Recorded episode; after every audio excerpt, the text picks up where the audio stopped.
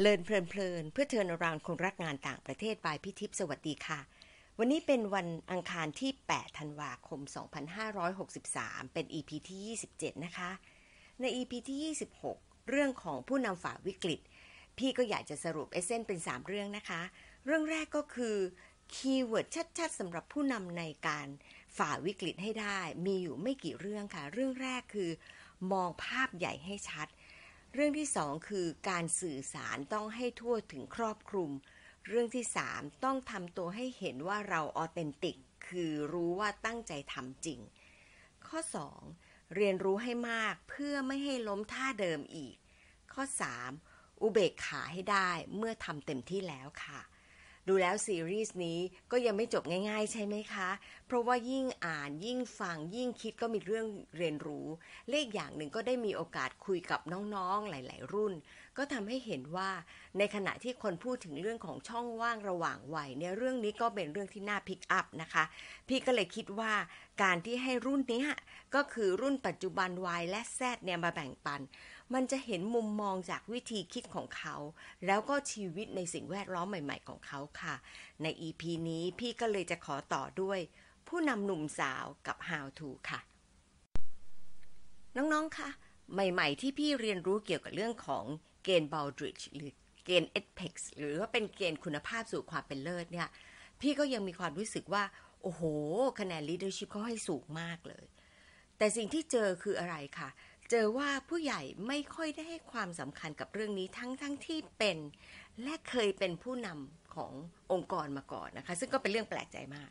มันเป็นเพราะว่าความเคยชินหรือเปล่าเลยมีความรู้สึกว่าเรื่องนี้ไม่จำเป็นต้องโฟกัสเท่าไหร่หรือว่าเจอว่าเราเทรนคนเพื่อที่จะเป็นเป็นผู้นำน้อยไปหน่อย หรือยังเทรนไม่เหมาะสมหรือเปล่าทำให้คนที่เป็นผู้นำยังไม่พร้อมเท่าที่ควรนะคะ พี่เองก็ตะเกียกตะกายกว่าที่จะมาเป็นผู้นำได้เพราะมันจำเป็นใช่ไหมคะก็เลยต้องอ่านต้องฟังต้องสังเกตแล้วก็ฝึกฝนค่ะ เลยนึกถึงคณะบดีอยู่ท่านหนึ่งค่ะ ท่านบอกว่าผมเป็นหมอรักษาคนไข้ไม่ใช่ผู้บริหาร พอมาเป็นผู้บริหารท่านก็อาศัยความเข้าใจภาพใหญ่การเชื่อมโยงจากเกณฑ์ EDPEX หรือ b a l d i s เนี่ยค่ะมาเป็นตัวช่วย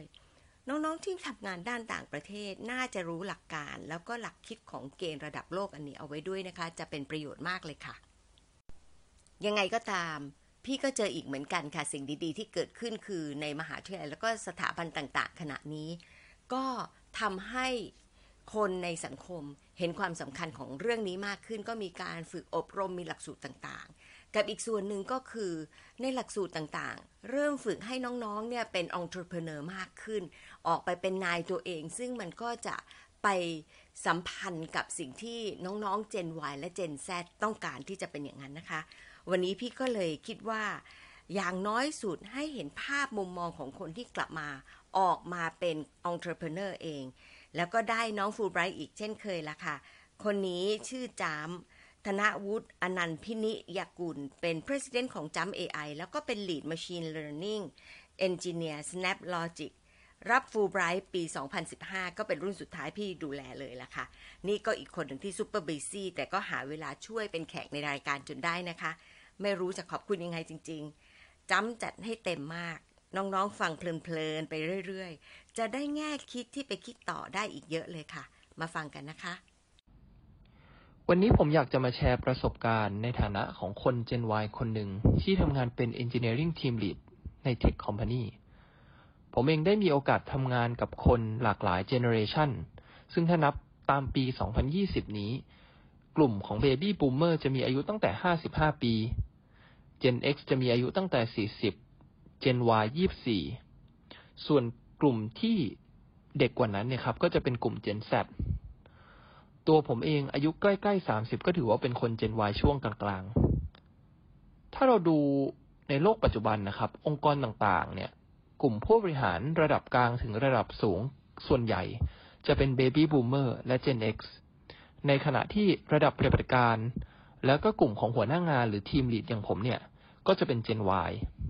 ซึ่งในอนาคตอันใกล้ Gen Z จะมีบทบาทสำคัญมากครับ ในฐานะระดับปฏิบัติการ ที่จะเข้ามาเสริมกำลัง Gen Y ให้กับองค์กรต่างๆ ทั่วโลก Gen Y อย่างผมมักจะรับข้อมูลข่าวสารจากโลกอินเทอร์เน็ตเป็นหลัก คิดเร็วทำเร็วกล้าเสี่ยง ตัดสินใจโดยการเปรียบเทียบตัวเลือกที่มีใช้ข้อมูลมาเปรียบเทียบข้อดีข้อเสีย และเลือกทางที่คิดว่ามีข้อดีมากที่สุดและข้อเสียน้อยที่สุด ซึ่งอาจจะเรียกว่าเป็นกลุ่มที่เป็น information driven คือเราเนี่ยถูก drive จากข้อมูลที่เรารับเข้ามา ในขณะที่กลุ่ม Gen X จะคิดและตัดสินใจ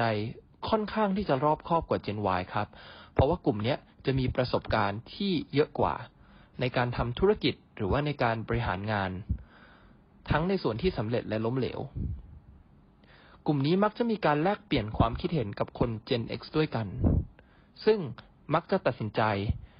โดยใช้ประสบการณ์ที่เขามีครับ แต่ก็ต้องบอกก่อนว่าคนแต่ละเจเนอเรชันเองก็มีลักษณะเฉพาะของแต่ละคน Gen X หลายคนที่ผมทำงานด้วยที่อยู่ในวงการเทคโนโลยีมานาน เขาก็รับสารจากโลกอินเทอร์เน็ต ไม่ต่างกับ Gen Y ในทางกลับกัน Gen Y จำนวนไม่น้อยที่มีประสบการณ์ในการทำงานสูง ก็มักจะใช้ประสบการณ์ในการตัดสินใจสำคัญสำคัญ เช่นเดียวกัน ผมเองในฐานะทีมลีดถือว่าเป็นคนที่อยู่ตรงกลางระหว่างผู้บริหารและระดับปฏิบัติการ ในการทำงานแต่ละวันของผม คือผมต้องไปคุยกับผู้บริหาร เพื่อรับ requirement ทำความเข้าใจว่าเขามีวิชั่น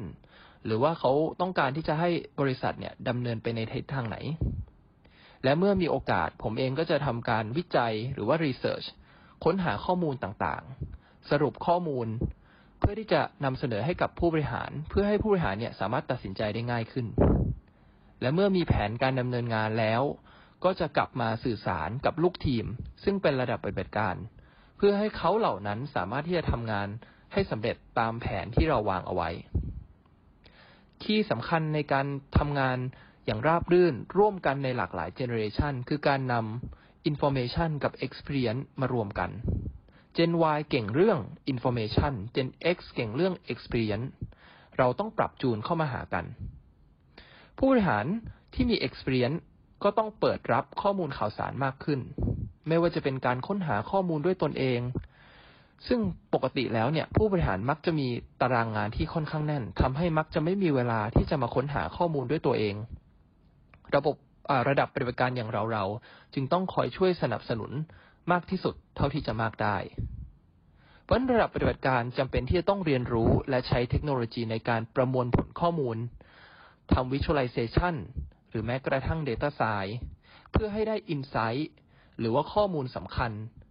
ที่จะนำมาสร้างเป็นกราฟ หรือ dashboard หรือ report ต่างๆ ที่จะสามารถทำให้ผู้บริหารเนี่ยสามารถที่จะเข้าใจ และนำไปประกอบการตัดสินใจได้อย่างมีประสิทธิภาพ ในแง่ของไลฟ์สไตล์สมัยที่ผมเริ่มทำงานใหม่ ๆ เป็น software engineer ก็จะมีหัวหน้าที่คอยจ่ายงานมาให้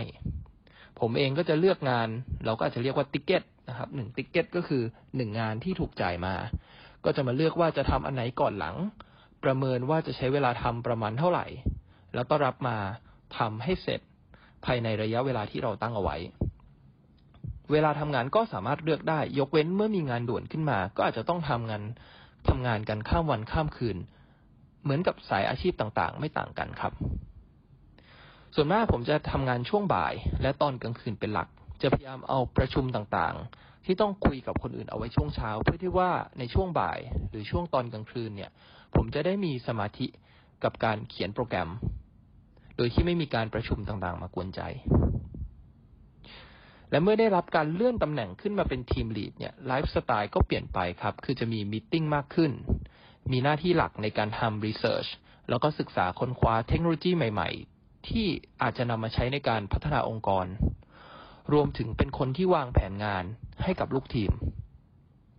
ผู้บริหารที่ผมทำงานด้วยเนี่ยมักจะตื่นเช้าเพื่อมาเตรียมงานก่อน เพราะว่าเมื่อถึงเวลา9โมงหรือ 10 โมงเนี่ย กลุ่มนั้นก็จะมีประชุมทั้งวันจนถึงเย็น ทั้งการประชุมภายในบริษัท การประชุมกับ partner หรือลูกค้า ผมเองในฐานะ team lead ก็ได้มีโอกาสช่วยผู้บริหาร โดยเน้นในเรื่องของเทคโนโลยีใหม่ ๆ และการวิเคราะห์ข้อมูลเพื่อให้ผู้บริหารสามารถใช้ในการวางแผน และประกอบการตัดสินใจรวมถึงสามารถที่จะสื่อสารกับ partner และลูกค้าได้อย่างถูกต้อง ข้อแตกต่างหลักๆ อีกข้อหนึ่งในแง่ของไลฟ์สไตล์การทำงานเองก็คือ Gen X ที่มีครอบครัวแล้วครับ มักจะทำงานที่ค่อนข้างเป็นเวลา ตื่นเช้ามาก็อาจจะต้องดูแลลูกนะครับ พาลูกไปส่งโรงเรียน เข้าออฟฟิศมาทำงาน ตอนเย็นเสร็จไปรับลูก ในขณะที่ Gen Y แต่ละคนเนี่ย จะมีช่วงเวลาที่ productive หรือเวลาที่ทำงานได้อย่างมีประสิทธิภาพเนี่ยต่างไป บางคนอาจจะเป็นช่วงเช้า บางคนช่วงบ่าย บางคนช่วงเย็นหรือบางคนดึกๆ อย่างผมเองเนี่ยชอบทำงานดึกแล้วตื่นสาย รู้สึกว่าตอนดึกๆ เนี่ยทำงานได้อย่างมีประสิทธิภาพ ไม่มีอะไรมากวนใจครับ อีกด้านที่อยากจะพูดถึงความแตกต่างระหว่างเจเนอเรชันที่สำคัญก็คือ ความรู้ความเข้าใจ และการนำเทคโนโลยีมาใช้ โดยกลุ่ม Gen X เนี่ยเขาโตมาในยุคที่เทคโนโลยีเนี่ยเพิ่งริเริ่ม และกำลังถูกพัฒนา ยังไม่ได้มีการใช้เทคโนโลยีอย่างแพร่หลายในปัจจุบันครับ สมัยก่อนเนี่ย เครื่องจักรส่วนมากก็จะเป็นแอนะล็อก ที่มีคนคอยควบคุมทำงานโดยกลไกต่างๆ แต่ว่าเครื่องจักรสมัยใหม่เนี่ยทำงานด้วยระบบดิจิตอลสามารถควบคุมเองได้โดยอัตโนมัติ รวมถึงมีการใช้ Data s c i e n c e และ AI เข้ามาพัฒนาในกระบวนการต่างๆ ให้มีประสิทธิภาพมากขึ้นอย่างน่าตกใจ ส่วน Gen Y เนี่ยอยู่ในช่วงที่ เทคโนโลยีถูกพัฒนา สามารถสร้างประโยชน์ที่จับต้องได้ในหลากหลายอุตสาหกรรม คือตอนเด็ก ๆ เนี่ย เราก็อาจจะไม่ได้มีเทคโนโลยีให้ใช้มากนะครับ แต่ว่าเชื่อเลยว่า Gen Y เนี่ย เป็นเจนที่มี PC เครื่องแรกนะครับ ตอนอายุประมาณมปลายหรือว่าโตกว่านั้นนะครับ หรือแม้กระทั่งที่มีอินเทอร์เน็ตเร็วสูงเข้าถึง แล้วก็มีโทรศัพท์มือถือขนาดเล็ก ก็เกิดทุกอย่างเนี่ยครับใน Gen Y ราะฉะนั้น Gen Y เนี่ยจะพูดได้ว่าเป็นยุคที่มีการเปลี่ยนแปลงของเทคโนโลยีอย่างมากที่สุดก็ได้นะครับ มีการพัฒนาหลายอย่างทั้งมือถือนะครับ ไม่ว่าจะเป็น iPhone Android นะครับ PC Laptop หรือว่า Cloud Computing หรือว่าเทคโนโลยีต่างๆ ล้วนมาชัวร์หรือว่าถูกพัฒนาจนสามารถพร้อมใช้งานจริง ในยุคของ Gen Y ทั้งสิ้นมันในปีที่ผ่านมาเนี่ยเราจะเห็นสตาร์ทอัพต่างๆ เห็น disruption ที่เกิดจากเทคโนโลยีมากมาย ไม่ว่าจะเป็นการเงินการท่องเที่ยว อุตสาหกรรมทั้งหนักและเบาครับรวมถึงทุกอย่างที่เป็นดิจิตอลเราจะเห็นว่าเทคโนโลยีเข้ามามีบทบาทสำคัญอย่างมากครับ นั่นหมายความว่า Gen Y เนี่ยจะเก่งมาก ๆ ในการเรียนรู้เทคโนโลยีใหม่ ๆ สามารถปรับตัวและนำมาใช้ได้ดีกว่า Gen X ในขณะที่ Gen X ที่มีประสบการณ์มากกว่า ต้องเป็นผู้ที่ทำหน้าที่ในการตัดสินใจ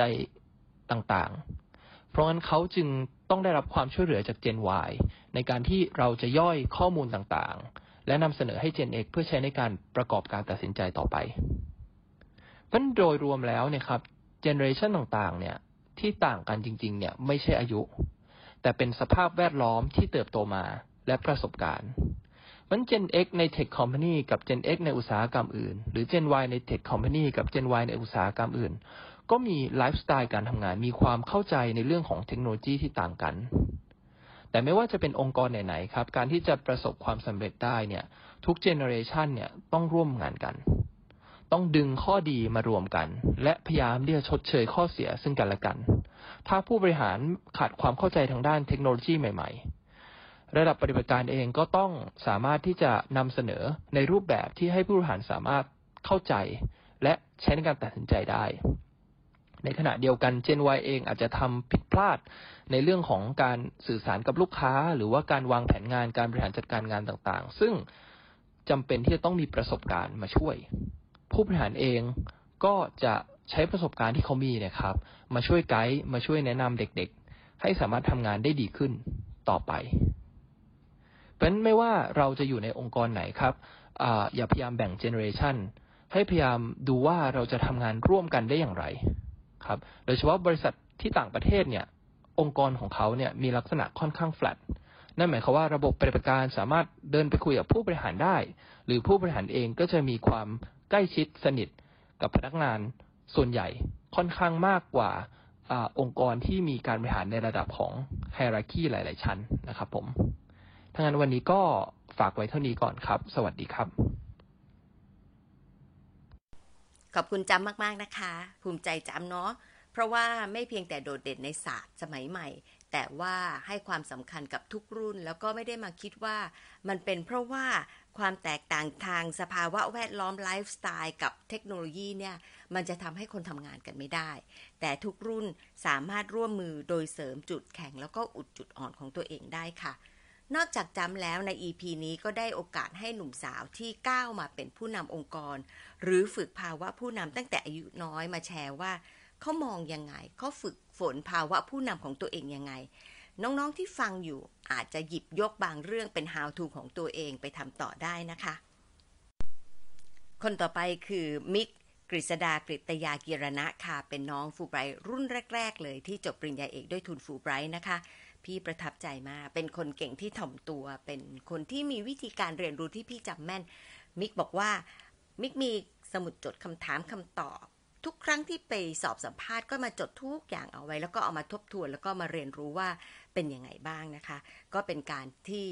ฝึกพัฒนาตัวเองไปต่อเนื่องมากเลยค่ะ พี่ก็เคยแอบขอเหมือนกันแต่น้องมิกยังไม่ให้ ตอนนี้ให้แล้วมั้ง วันดีคืนดี มิกก็จบมาแล้วก็ได้เป็นผู้เริ่มกิจการ Move Me กับเพื่อนๆค่ะ Move Me น้องๆ อาจจะเคยได้ยินบ้างนะคะ เป็นรถตุ๊กๆไฟฟ้าเดินทางเฉพาะย่าน เรียกรถผ่านแอป ก็เรียกว่าทางเดียวกันก็ไปด้วยกันถือโอกาสโฆษณาให้มิกเลยนะ อ่าฟังมิกค่ะ สวัสดีครับพี่ทิพย์เดี๋ยวเริ่มไล่เลยละกันนะครับเอ่อ future leadership quality ที่ดูคิดว่ามีอะไรบ้าง ผมคิดว่ามีอยู่ 3 อย่างครับ อันแรกก็คือมี visionary คือเป็นคนที่มองภาพเห็นว่าในฟิวเจอร์ควรจะเป็นยังไงนะครับ และอันที่ 2 ก็คือ inspire สามารถทำยังไงให้ให้คนที่อยู่ในทีมเนี่ยทำตามที่เขาเห็นใน visionary ได้ และอันที่ 3 ก็คือ ability ที่จะ get it done คือสามารถ execute ได้ครับ แล้วก็คิดว่าเป็น quality ที่ apply ไม่ว่าจะจากปัจจุบันหรือหรือในอนาคตได้เพียงแต่ว่า คอืม context ของพวก visionary พวกนี้อาจจะเปลี่ยนไปตามการเวลาได้ แล้ววิธี inspire ก็อาจจะเปลี่ยนไปตามการเวลาได้นะครับ ส่วนข้อที่ 2 ที่ถามว่าถ้าถามว่า leadership skill ของผมให้เต็ม 1-10 อยู่ที่ไหน คิดว่าให้ตัวเองที่ 6 นะครับ เพราะว่าถ้าเกิดเทียบไปจาก 3 ข้อเมื่อกี้ที่พูดบอกไปเนี่ยก็คือออยากจะปรับปรุง ส่วนตัวอยากจะปรับปรุงเรื่อง inspiration พอสมควร เพราะว่า คือคิดว่าเป็นสกิลอะไรที่ที่สำคัญแล้วก็ challenge ที่จะทำไงให้สามารถทำให้คนทำงานที่แน่นอน challenge แต่ว่าทำไงให้เขาทำงาน challenge ในขณะเดียวกันยังรู้สึกว่ามีความสุขหรือมีความอยากที่จะทำนะครับ ซึ่งอันนี้คิดว่าเป็น challenge พอสมควร เพราะเวลาเราทำอะไรใหม่ๆเนี่ยมันไม่ง่ายอยู่แล้วล่ะ มันไม่ได้เป็นอะไรที่เป็นรูทีนที่ใครทำก็ได้ มันคือต้องการ ลูกทีมที่ willing ที่จะจะ step up จะพร้อมที่จะลุยไปด้วยกันนะครับแล้วถามว่าส่วนตัวผมเอ่อ nurture own leadership ยังไง คงเป็นลักษณะที่พยายาม self aware ตลอดเวลามากกว่า คือต้องบอกว่ามันเป็นอะไรที่ challenge พอสมควรเลยแหละว่าเราจะพัฒนาตัวเองใน leadership ยังไง ก็ส่วนตัวคิดว่าคงเป็นพยายาม self aware รู้ว่าข้อบกพร่องของตัวเองอยู่ที่ตรงไหน แล้วก็พยายามเเหมือนกับมีสติตลอดว่าเฮ้ยนี่คือเป็นจุดบกพร่องบกพร่องของพวกเราของเรา แล้วมันจะมีจังหวะหรือโอกาสไหนที่จุดบกพร่องเนี่ยอาจจะโผล่ขึ้นมาเราก็ต้องพยายาม aware แล้วก็พยายามทำไงให้มันมี impact น้อยที่สุดครับ ก็ประมาณนี้ครับ ขอบคุณมากครับ มิกแชร์อย่างถ่อมตัวอีกเช่นเคย เรทให้ตัวเอง 6 จาก 10 จากคุณทีเรีย3ข้อที่ตัวเองตั้งไว้ด้าน visionary inspiring และ execution อีกคำหนึ่งที่โผล่มาแล้วเป็นคำที่น่าสนใจ แล้วก็น่าเรียนรู้ต่อคือคำว่า self awareness รู้ตัวตลอดเวลาว่าจุดอ่อนคืออะไร และก็พยายามพัฒนาให้จุดอ่อนนั้นลดลงนะคะ มาคนสุดท้ายค่ะที่แปลกหน่อยเลยค่ะ คือน้องบลิงนะคะ ไม่รู้ว่าเป็น FC ของ Blackpink หรือเปล่าค่ะ น้องบลิงคือ มัทนิยาอุชิน มีประสบการณ์การเรียนปริญญาตรีด้านเศรษฐศาสตร์ที่มหาวิทยาลัยอัมสเตอร์ดัมประเทศเนเธอร์แลนด์ ตอนนี้ก็เรียนปริญญาโท ด้าน Neuroeconomics อยู่ที่มหาวิทยาลัยเดียวกันค่ะ เป็นเจน Z ที่ประสบการณ์ทำงานกับหลากหลายรุ่นและที่สำคัญ เป็นผู้แทนนักศึกษาที่ร่วมกำหนดนโยบายกับผู้ที่มีหน้าที่บริหารจัดการของมหาวิทยาลัยของตัวเองค่ะ พี่เลยขอให้น้องบลิงตอบคำถามที่มิก ตอบมาเหมือนกันนะคะคำถามเดียวกัน เพื่อที่จะดูว่ามันมีความเหมือนและต่างของสองเจนคือ Y และ Z หรือเปล่าด้วยค่ะ ตามฟังน้องบลิงค่ะ สวัสดีค่ะ Blink นะคะ ข้อแรก ในสเกล1ถึง10 เราจะเรททักษะการเป็นผู้นำของตัวเองยังไง คิดว่าให้ประมาณ 8 ค่ะ เพราะว่ามีประสบการณ์ทำงานร่วมกับทีมหลากหลายเชื้อชาติ แล้วก็ประสบการณ์ทำงานร่วมกับคนหลากหลายเจเนอเรชันตั้งแต่คนรุ่นเดียวกันไปจนถึงนักวิจัยชาวยุโรปอายุ 60 กว่าๆแล้วงานก็ผ่านไปได้ด้วยดีค่ะ ก็เลยให้ 8 ค่ะ ข้อ 2 เราฟูมฟักทักษะความเป็นผู้นำยังไง ส่วนตัวคิดว่าการเป็นผู้นำที่ดีเนี่ย หน้าที่ของเราคือการส่งเสริมให้ทุกคนในทีม สามารถทำหน้าที่ของตัวเองได้อย่างมีประสิทธิภาพ แล้วก็หน้าที่ของเราก็คือการช่วยให้สมาชิกในทีมแต่ละคนเนี่ยได้ใช้ skill แล้วก็จุดแข็งของตัวเองมาทำงานร่วมกันค่ะ เวลาที่เราได้รับเลือกให้เป็นผู้นำทีมใหม่นะคะ เราก็จะคุยกับสมาชิกในทีมก่อน เกี่ยวกับความคาดหวังของแต่ละสมาชิกในทีม แล้วก็เรียนรู้ว่าแต่ละคนอะชอบอะไรหรือไม่ชอบอะไร